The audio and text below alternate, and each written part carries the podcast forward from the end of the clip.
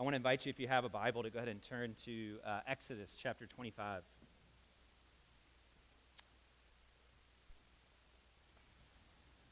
I'm reading from uh, verses 1 through 9.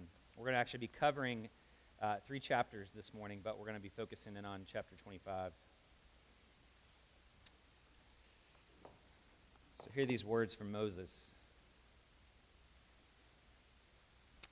The Lord spoke to Moses Tell the Israelites to take an offering for me. You're to take my offering from everyone who is willing to give. This is the offering you are to receive from them gold, silver, and bronze, blue, purple, and scarlet yarn, fine linen and goat hair, ram skins dyed red and fine leather, acacia wood, oil for the light, spices for the anointing oil and for the fragrant incense and onyx along with other gemstones for mounting on the ephod and, breast, and breastpiece. They are to make a sanctuary for me so that I may dwell among them. You must make it according to all that I show you the pattern of the tabernacle, as well as the pattern of all its furnishings. This is the reading of the word of the Lord. So, we are continuing uh, our series here in uh, Exodus, back to Exodus after a little bit of a hiatus this fall. And um, if you're anything like me, when you get to, uh, unless you're Nate Fall, uh, who led us in music this morning, when you get to passages like this where there's lots of geometry and construction happening, uh, it's easy to kind of allow your mind maybe to wander uh, Nate does this professionally, is in construction. And some of you guys, you get to this passage, isn't like your favorite part of the Bible, all the furnishings and the detail and the order and the engineering. Uh, this is your thing. For me, geometry was my worst subject, and I cannot think abstractly at all when it comes to seeing these things. So I, I tend to kind of struggle and get lost, uh, and maybe, honestly, sometimes skip over this section uh, to get to the more exciting parts, right? Um, and so I don't know how much time uh, you've spent um, thinking about the tabernacle. But it, it begs the question here um, why? So, so we've had these great acts of deliverance in the book of Exodus, right? Lots of action, God liberating his people. Uh, the last couple weeks we've talked about, the last couple sermons in this series, we've talked about uh, Mount Sinai and God giving the law, and then last week the covenant. All these exciting kind of manifestations of God's presence and his power and his liberation. Then we get to the back half of the book, and I noticed even in some of the other like preachers that I follow, everybody skips, a lot of people skip this section. Or they just kind of condense it down into like a single sermon and say, yeah, yeah, yeah, like tabernacle or the golden calf or whatever. Um, but here's the question that we need to wrestle with uh, because, from a literary standpoint, um, the fact that Moses spends 13 chapters of the last 16 talking about the tabernacle should get our attention. And the question we have to ask is why does Moses spend 13, like he could have done this in a chapter and said, yeah, here's the tabernacle done and on, right? But he stops and he goes into so much detail. Matter of fact, this um, what we see here in the first couple chapters gets repeated in the back half of this 16 chapter section uh, again. And anytime there's repetition from a literary standpoint, it should draw our attention to, uh, in, in other words, it should be like blinking lights that say, pay attention right? And so, why does he spend roughly a third of the Exodus narrative writing about the building of a portable tent? Right? Like, regardless of what you think about camping, right? And that's, don't make no mistake, that's what's happening here. God is going camping. That's essentially what the language, even it's very earthy language here, right? God is building a portable tent, a mobile home, if you will. So, why does Moses spend so much time detailing the building of this tent. What's the big deal about the tabernacle? Now, here's the thing I would argue that when you really get in and you study this, um, you begin to see the tabernacle is so central to the Bible. Understanding the tabernacle and understanding what would later become the temple, the building of the temple, which is patterned after the tabernacle, many people believe actually included, like they built around the tabernacle and included it in the building of the temple uh, understanding this reality is actually essential to understanding the nature of God. If you don't understand the tabernacle, you're not going to understand who God is and why He came. Understanding the nature of God, understanding what it means to be human, that you've never thought about that. Like, you don't, really understand what it means to be human unless you understand the tabernacle and what it means to be a church. And ultimately, I believe this is a microcosm of the entire narrative of Scripture. When you understand the tabernacle, you begin to see this pattern show up everywhere in the story of redemption, right? This so filled the imagination of the writers of Scripture that it just continues to pop up over and over and over again. For instance, if you read the book of Psalms, the church's worship book, it talks about tents everywhere. They talk about sanctuaries everywhere. The words that are used here, there's a couple of them. One is uh, the tent of meeting, one is the sanctuary, and one is the tabernacle, right? These are all synonymous terms for uh, the tabernacle. You begin to see this show up everywhere in the Bible. So I, I want to uh, just spend some time thinking about this together. And then I want to talk about what I think this means for us, because the Bible actually tells, this, tells us what this means for us today as people who no longer have a physical tabernacle or temple to enter into. So, one of the first things you'll notice, there's, there's a couple different, I guess you call them scenes. If you think about this like a story or a movie script of some sort, there's a couple of different scenes when it comes to understanding temple or tabernacle language. Um, one of the first ones that you see um, right here in the beginning of chapter 25 is that even the grammar and the imagery that's, that's given to us here is intended to evoke a memory. It's intended to evoke a memory. This isn't the first time the Bible's talked in tabernacle or temple language, right? All the language here that you see um, throughout uh, chapters 25 to 27 is intended to evoke a memory of Eden, a, a memory of the garden, a memory of the first tabernacle or the first temple, the early chapters of Genesis, right? So we start before we can understand the temple here, we must start by going back to the first garden temple, right? God's first temple. You see this um, throughout the narrative, uh, throughout chapters 25 to 30. Uh, for instance, God speaks seven times to Moses, and then he talks about Sabbath. That should remind you of Genesis chapters 1 and 2. Um, God talks about here through Moses uh, this idea of these precious metals, right? That were to be gathered together to build the tabernacle, to build some of the elements found within the tabernacle, the tent of meeting. All of these elements you find in Genesis chapter 2 in the Garden of Eden. The most precious of metals, the most precious of materials gathered to build a home for God. We see the tabernacle, excuse me, the, the lampstand presented like a tree of life. Very similar language there between the tree of life in the garden and the tree of life it represented in the lampstand. We see cherubim, which we see in Genesis chapter 3 and 4, and we'll talk more about here in a second, over the Ark of the Covenant. Right? So let's go back to Genesis for a second and talk about this idea of uh, creation as God's tabernacle, as God's temple. In the ancient Near East, a, a tabernacle or a temple was essentially a sacred space. It was a, it was a sacred portal where heaven and earth collide, right? Even, even outside of the Bible, if you look at ancient Mesopotamian culture, temples were built everywhere. And they were essentially meeting places between the realm of God and the realm of human beings. They were where heaven and earth overlapped or collided.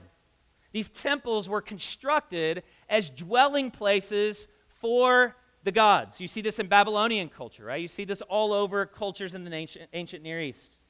These temples would often have a garden that were built for essentially the gods' leisure. Right? The gods would leisurely stroll through these gardens, and they were intended to be places of rest. We also see that in these gardens, they would build an, an image or an icon to represent the gods. Right? That was very common in the ancient Near East. So when we go back to Genesis chapters 1 and 2, John Walton, who's an Old Testament scholar, argues that what we see in the language of Genesis chapters 1 and 2 is precisely temple language. God is building for himself in the entire universe, the entire cosmos, a garden temple complex. We see God um, building out a garden, right? A, a place of rest, a place where he strolled with his image bearers. We see God placing his icons, his image bearing representatives, not statues, but living beings, right? Men and women created together to represent him to the world, to reflect his glory to the world, to show the world what it looks like, what he looks like. So the garden becomes a place that represents the presence of God. The garden becomes a temple that God inhabits, and it's a place where the presence of God can be experienced in an unmediated, unhindered communion, an unhindered intimacy between God and his people. Now we know quickly that begins to unravel. That communion is disrupted. In Genesis chapter 3, Adam and Eve profane God's temple by attempting to pursue what is essentially an alternative temple system. They, they pursue autonomy from God rather than communion with God, and consequently, they're cut off from the presence of God, right? That's what the end of, of kind of Genesis 1 through 4 presents Adam and Eve being put out of the garden, cut off from the presence of God. And lo and behold, what's there to symbolize the, the disruption of communion? Cherubim. The cherubim with the flaming swords, fire, the fire of God, the judgment of God, saying, You are no longer welcome into the presence of God. Your sin has separated you from God. You've been alienated from the presence of God. And that's really the story of humanity is this longing for communion with God, this longing to return back to Eden, to return back to this sacred space. And yet, because of our sin, there is a barrier between us and God. We are alienated from life with God. If you think about it, every culture, really since the beginning, other than maybe you could argue our own, has had language to describe this longing for tabernacle, this longing to transcend our earthly limitations, to connect with the divine, to find that portal where heaven and earth collide. And yet, since that, there's a barrier between us and that divine presence, right? And that's why there's all kinds of rituals and sacrifices. If you look at all of the ancient civilizations, they had uh, ways to mediate that, that connecting of heaven and earth. And yet we live in a time now where we've essentially jettisoned that. We think everything that we need is found right here in this material world. And we no longer see barriers between us and God. We approach God very casually.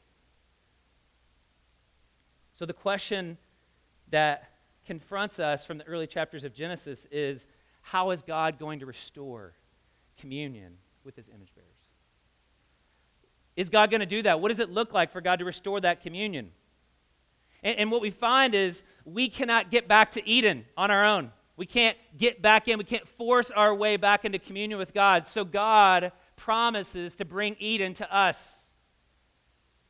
God living among his people was actually the overarching purpose of deliverance in the Exodus in the first place. That's what he says in chapter uh, 29, 45 through 46. Remember, we said this isn't just about freedom the Exodus, God, all of these mighty acts of deliverance, all of the plagues are not just about freeing us from something. That's how we think of freedom and how we think of liberation as modern Americans. It's freedom from constraints, it's freedom from laws, it's freedom from anybody telling me what to do and impinging on my autonomy.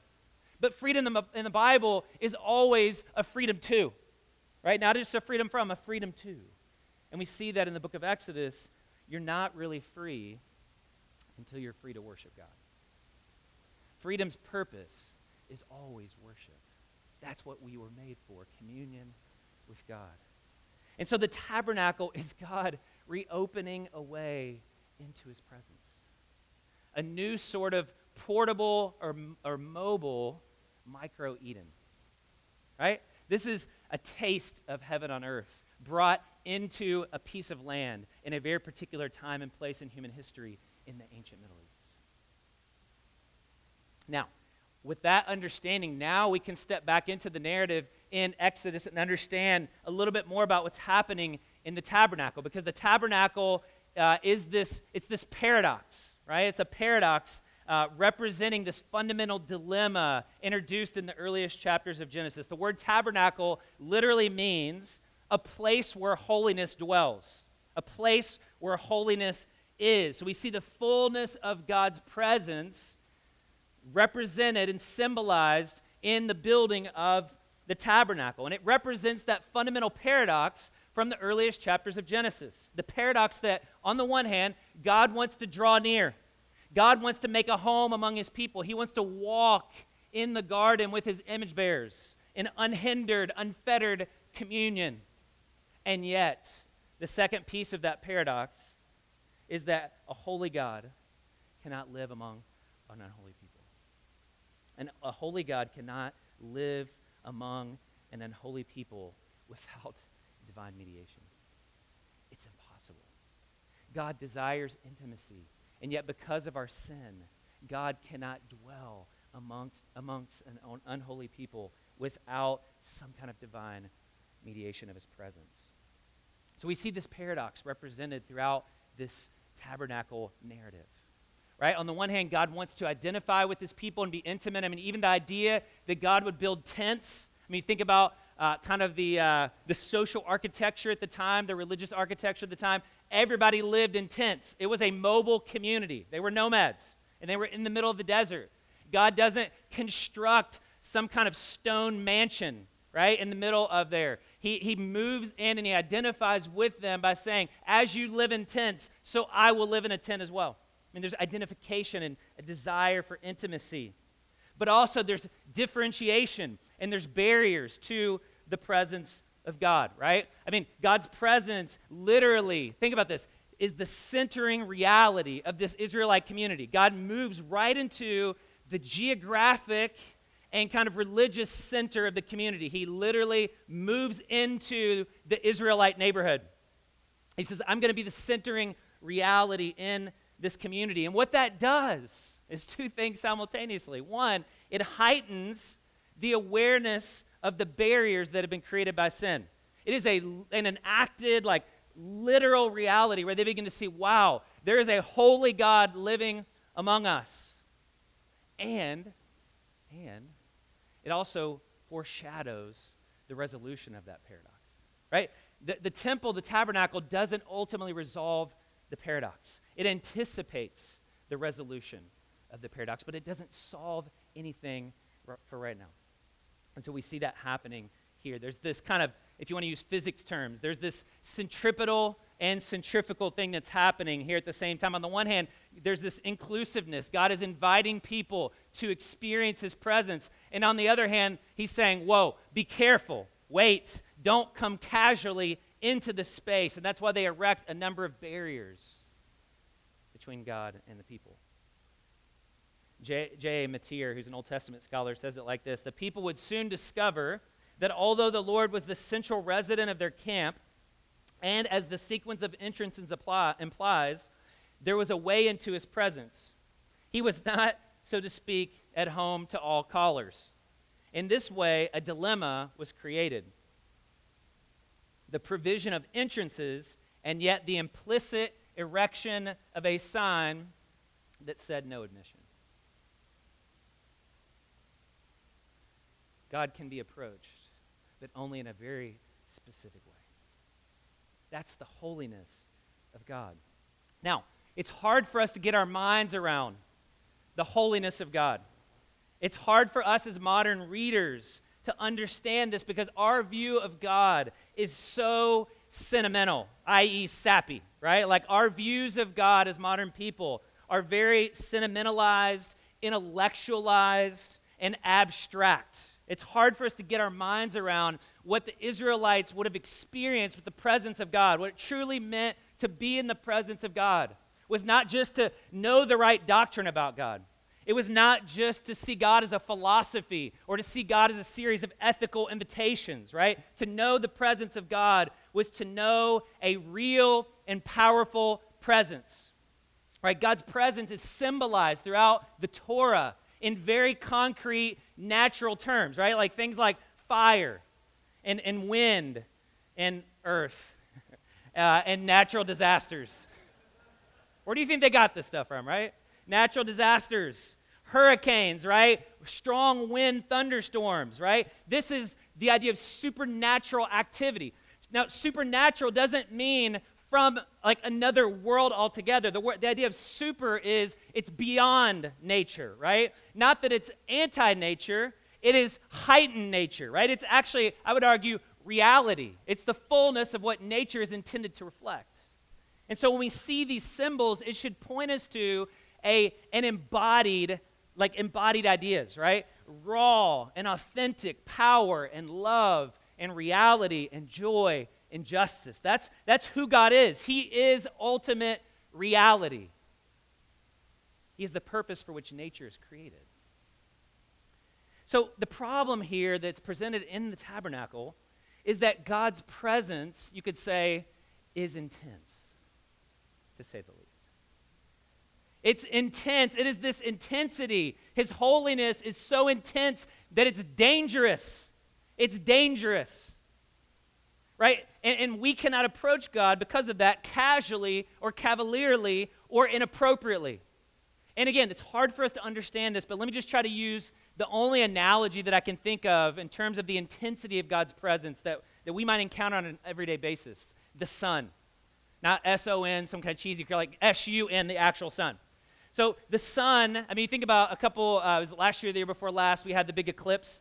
And in my kids' school, they, they allowed all the kids out into the lawn and they gave them those goofy glasses that you, to, you have to wear because if you look directly at the sun, even though it's 93 million miles away, it is so intense that it can damage or destroy your retina with a glance right? The, the rays from the sun, we have to wear protection, right? Sunscreen, because over time it, it, can destroy the cells in our skin, right? I mean, this is the power of the sun. It's a flaming ball of gas, right? And even at that distance, still is so disruptive if it's not contained properly. If we were just a little bit closer to the sun as a planet, we would be incinerated just a little bit further away and we would be frozen out. We wouldn't be able to have habitable life on this planet. So think about the sun. Now I want you to think about a microcosm of the sun that might be a little bit closer to our reality. Uh, think about uh, a nuclear explosion, right? That's probably the greatest microcosm I could think of when it comes to uh, the intensity of the sun, right? Some of the greatest scientific breakthroughs in the last century involve us learning to harness nuclear power and energy for the purpose of electricity. But here's the thing about a nuclear power plant. You see this, right? A nu- nuclear exposure, exposure risks mean that we need lots of protection, right? There's all kinds of protections in place. If you live around a nuclear power plant, you see some of the protection, some of the space that's required concrete, water cooling systems, special lead lined suits that if you go into a nuclear power plant, you must wear for fear of exposure to radioactive energy. So here's what I want to suggest to us that although it sounds cool for God to live among us, for God to actually move in and become neighbors with the Israelites was much more like them opening a nuclear power plant in their backyard than a yoga studio. Now, it sounds awesome to have access to nuclear power, right? Like you're cooking out all the time, right? You have just unfettered access to electricity right? But you live next to a nuclear power facility, right? That's dangerous. Exposure to radiation can be fatal. I would argue that's exactly what's happening here in the tabernacle story. The tabernacle brought together the intensity of God's presence, the intensity of God's love, God's justice are all brought together and manifested right in the middle of the community. And here's the thing they needed to be protected from it. Right? They needed to be protected from the dangerous intensity of God's love and his justice. Because here's the thing we cannot handle the fullness of God's love without being overwhelmed. We think we can, but we, we actually can't. We can't, eh, we can't handle God's love breaking out. Like it would overwhelm us, nor can we bear the fullness of his justice without being destroyed. And that's what was being symbolized in the tabernacle. Um, I have four kids. And uh, when, especially my kids are younger. It's a little bit more awkward now with my 13 year old. But when my kids were younger, they would be they would always invite me, like especially at bedtime, as we're kind of laying in bed and we're snuggling and we're telling stories about the day. Especially my youngest daughter is very energetic, and, and literally just about every night she's like, Daddy, please tickle me right? It'll be some version of please tickle me or don't tickle me, which means tickle me, right? And so we're playing this game. And inevitably, like as a, as a good father, I know those spots to press with each one of my kids that's unique to like really like overwhelm them with just joy and laughter. And usually it'll end with somebody peeing in their pants or something, you know? And that's kind of like the end of tickle time. But you know, you reach that point where there's the crescendo and they're like, ah, and they're screaming. They're like, I can't handle any more laughter. I can't handle any, much, any, any more joy right? Like my body literally can't handle it. Charles Spurgeon, uh, uh, a preacher back in the 19th century in London, said this about the love of God. He says, The love of God has been so overpoweringly experienced by us on some occasions, writing about his church in the midst of revival, that we have almost had to ask God to stop the delight because we could not endure anymore. If God hadn't shielded his love and glory a bit, we would have died for joy. Isn't that interesting? Died because of joy. Like there's a kind of ecstasy that can actually kill you, right? Like you know that. There's a kind of ecstasy, and I don't think I need to spell it out, that can actually give you heart attacks and you can die. He says that's what it's like to know the fullness of God's love. We've so overpoweringly experienced the love of God, sometimes we had to ask God to stop because we were afraid we were going to die. There's an intensity, a purity to the love of God, to the justice of God. And so the tabernacle becomes a safe place, a lead lined suit, if you will, in the midst of the intensity of God's presence dwelling among them, offering them protection from the intensity of God's holiness. We see that throughout. You see this uh, next slide here, the picture of the actual tabernacle and the way that it was constructed. There are multiple layers, right? The most intense spot was in what you call the most holy place, all the way up into the left there in the most holy place, which was kind of the hot spot of God's presence. There was the Ark of the Covenant. So go to the next slide. The Ark of the Covenant covered by these cherubim, and anytime you see cherubim and cherubim are, are woven throughout the curtains throughout the tabernacle if you go on to read these are signs of warning warning. You are approaching the powerful presence of the divine. You are approaching the, the connecting point between heaven and earth. Watch out. Be careful that you don't tread lightly, casually, or irreverently, right? And these cherubim kind of stood over top what's called the mercy seat. And it's not really a seat, it's just it's a covering. It's an atonement cover. And this is the place God speaks here in chapter 25 and says, I will meet you at the mercy seat. I will speak. My presence will be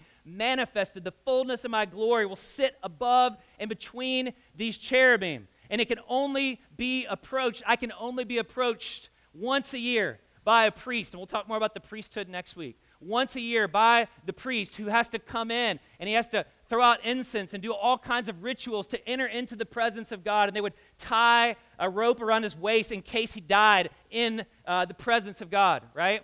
And, and so there's all kinds of restrictions and regulations. My point is go back to the, the previous slide. My point is there are protections built in to signal the holiness of God.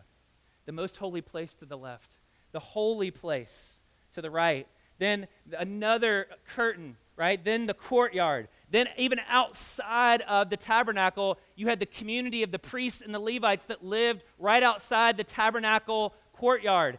Then you had the people, right?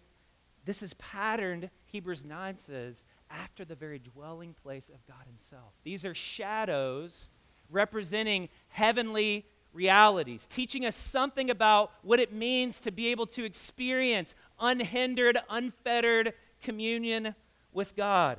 That's why there's gradations throughout, protections throughout the most holy place to the holy place to the courtyard to the people. Now, as the story unfolds, we begin to see this paradox continue to work itself out in different ways. You go on then to the next scene, the rest of the Old Testament, fast forward 500 years later.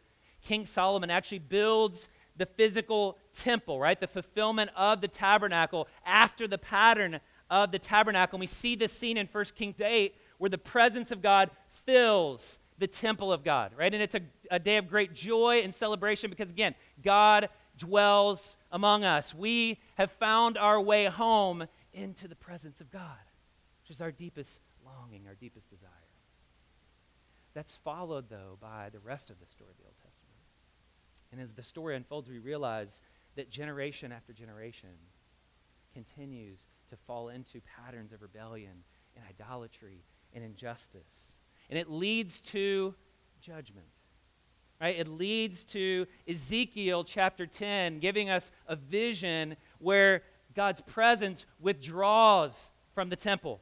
And eventually, the temple is going to go on and be destroyed, decimated, stone by stone, right? Piece by piece, torn apart in the sixth century.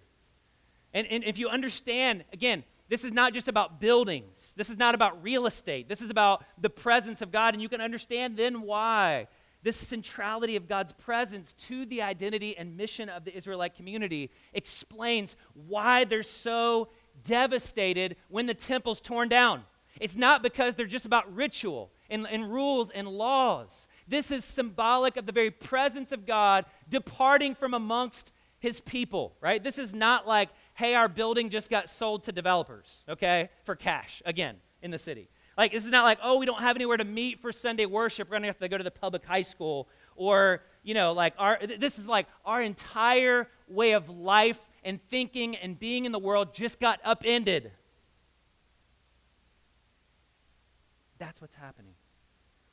In other, in other words, all purpose and meaning is gone. The holy ground of heaven on earth, this portable Eden, is now gone. Communion, once again, is disrupted.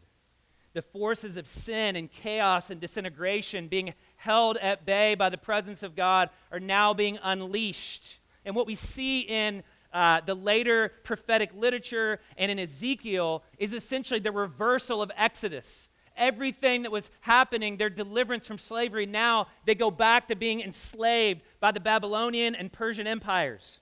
And they're going to go on to eventually rebuild the temple later on in this post exilic community. But here's the thing God's presence never returns to the temple. There's no story that we have telling us that the presence ever returns. And so there's a gaping wound in the, in, in the kind of the imagination of the Israelite community. It explains why, again, the elders are weeping in Ezra 2 when the temple gets built and they look at it and they go, That's it? That's it? Oh my gosh, this is not what we thought it would be. It's only an echo of its former glory. There's a holy ache for the return of the presence of God to dwell among his people again. And you see that in cries in books like Isaiah over and over and over again God, would you return? God, would you bring your glory? Ezekiel 48 actually ends with a vision of God returning to his temple, but a temple that now is not just for the Jews, but also for the nations. And then what? 400 years of silence. 400 years of feeling like God abandoned. Until what happens? John chapter 1.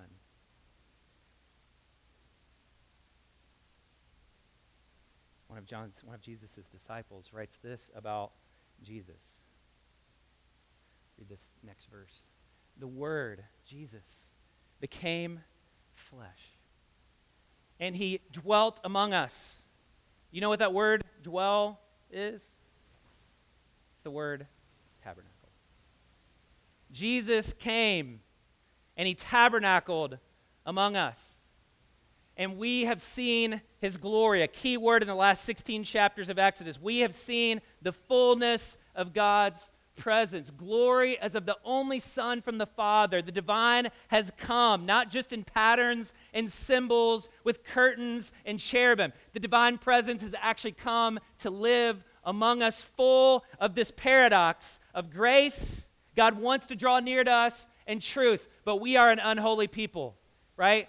And so Jesus embodies this paradox. That's why when he says in chapter 2, destroy this temple and I'll rebuild it in three days, that's the kind of stuff that got him killed because they knew exactly what he meant. He's not claiming to just be an ethical teacher or a philosopher, he's claiming to be the presence of God returned. And that's why they kill him, because they understand he is proclaiming his divinity. He is saying, I am the temple embodied. I am fully God, the presence of God, desiring to be intimate with his people, and I am also fully human with all the vulnerabilities and all the weaknesses of a human. I am that paradox in a body. Wow. God draws near to his people in the person and work of Jesus and the death of Jesus. And yet, sacrifice is needed to restore God's presence and his intimacy with his people, to give us access once again to communion with God. That's why when you get to the end of all four Gospels and they're talking about the cross, do you notice how much tabernacle language they invoke there? That's why it says in, at the end of Matthew, the veil is ripped in two. What veil? The veil separating the most holy place from the people. The veil with the cherubim on there, the veil that separated the people from the intensity of this nuclear power that is such a, a minuscule, even idolatrous comparison or analog to the presence of God. This nuclear, intense presence of God, now that veil has been torn in two, and now we can enter the most holy place and have access to God's presence. Do you realize what a privilege that is to have access through Jesus to the presence of God? That's what's been restored to us. That's what's made available to us. And so we go on to see finally the church then in this great twist in the story that I don't think anybody could have could have guessed. The church becomes the temple of God's spirit. The church becomes the actual embodiment of the person and work of Jesus. What was localized in one particular place, in one particular God man in Palestine in a particular moment in history now begins to spread out through the entire world. That's what's happening with the church. We, both individually and corporately, are now God's tabernacle or temple. We are the new portable Eden. We are the colliding of heaven and earth. That is what is happening as the church gathers together, preaches the gospel, makes disciples, celebrates the sacraments, and lives out our mission in the world. God's presence lives within us, and we embody that paradox of grace and truth. 1 Corinthians 3, Paul says it like this Do you not know you are God's temple? And God's Spirit dwells, lives, has made his home, not just among you, not just in the center of camp, in you, inside of you. Not just individually, but corporately, he's saying, You, the church. If anyone destroys God's temple, God will destroy him. For God's temple is holy, and you are that temple. You are holy. Not only us corporately, but us individually. 1 Corinthians 6. Paul goes on to write, Do you not know that your body is a temple of the Holy Spirit? This is not about smoking cigarettes, okay, if you grew up in church, right? Your body is a temple of God within you, whom you have from God. You are not your own, for you were bought with a price. So glorify God in your body. God has made his home inside of you, inside of us. And our destiny one day is Revelation chapter 21. Revelation, we have the new heavens and the new earth. I was talking to my daughter about this yesterday. We don't go up to heaven somewhere in some kind of abstract, ethereal place where we sit on clouds and strum harps. Heaven and earth comes down to us. There's no longer a temple. There's no longer the need for a tabernacle because what? God dwells with his people. He is the centering reality of the new city, the new Jerusalem. The Garden of Eden now become the city of Eden. God will live among us. There will be no need for a temple because now we have access to the presence of God once again. So let me just suggest a few quick applications for us as we go to communion. What does all this mean for those of us living right now in this time in between the coming of Jesus the first time and the coming of Jesus to reestablish the kingdom of God Three things, I think, at least. And I'm going to take this straight from Hebrews chapter 10. The book of Hebrews, if you've ever read it, it's very confusing. And it's all about temple and all about Jesus becoming the new temple. And that's why we don't understand it, because we don't understand the tabernacle. We don't understand temple. Now that we understand temple, we can go back to Hebrews chapter 10 again, and we can see a couple things. What does the writer of Hebrews encourage the church to think about when they think about temple? At least three things. One, we should have confidence in our relationship with God in approaching God on the basis of a grace based relationship, not religious ritual, trying to do things to curry God's favor. So, look, therefore, brothers, since we have confidence to enter the holy places by the blood of Jesus, by the new and living way that he opened for us through the curtain, that is through his flesh. Since we have a great priest over the house of God, let us draw near. Let us come near to God, not stand back in terror, but come near to God with a true heart and full assurance of faith, with our hearts sprinkled clean from an evil conscience and our bodies washed with pure water. We now have access to God. Every, lest you think this is just like you know old pedantic antiquated like teaching on tabernacles and temples and and like you know idols uh, every culture every human being is created with a deep existential ache for a tabernacle a meeting between heaven and earth for worship for the presence of god if you don't believe that, even if you're here and you're not a Christian, you're a thoroughly non Christian person, secular person, whatever, read David Foster Wallace. I mean, just read his writings. He talks about this all the time. We are created to worship something or someone. And our hearts are restless, as Augustine says, until we find rest in our Creator God. We also feel the barriers to that presence. We know that we don't belong, right? That's why we feel shame. That's why we feel guilt. That's why we, we get close to the real God. We begin to feel nervous because we know we're approaching the nuclear power plant.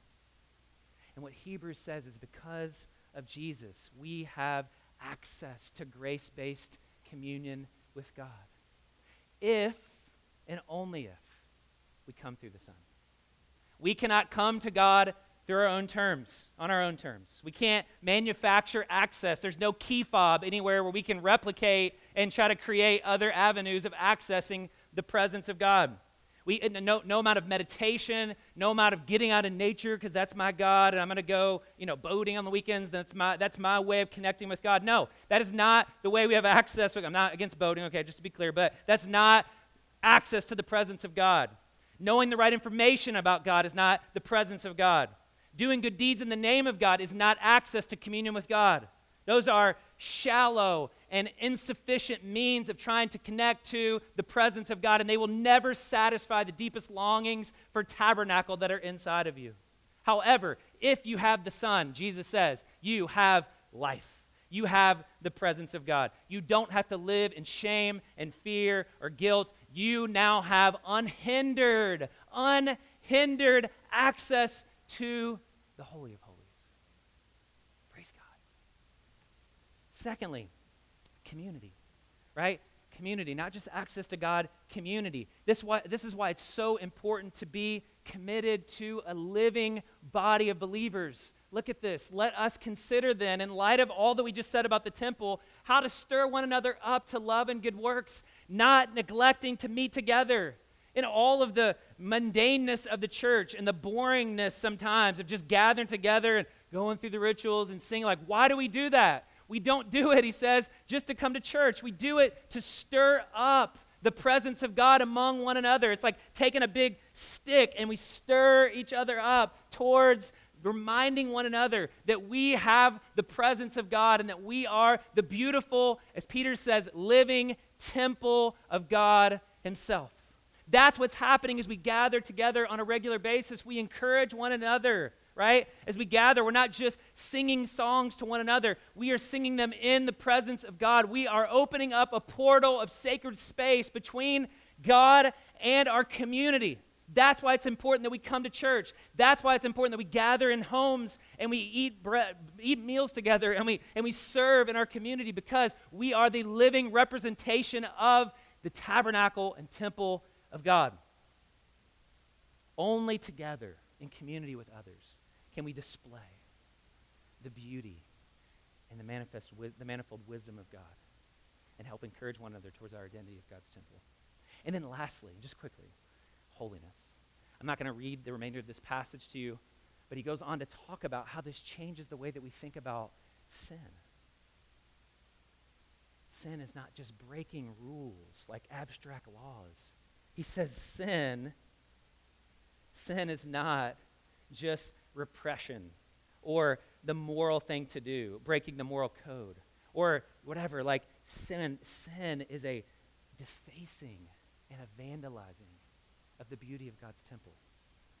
what we do with our bodies, Paul says in 1 Corinthians 6, individually and corporately, matters because it says something about the holiness of the God that we worship. The wholeness. That word holiness means wholeness. And so we don't seek to put sin to death just because we're afraid of punishment, right? But rather we pursue holiness because our bodies are temples of the Holy Spirit, and sin defaces and vandalizes the beauty of God's home.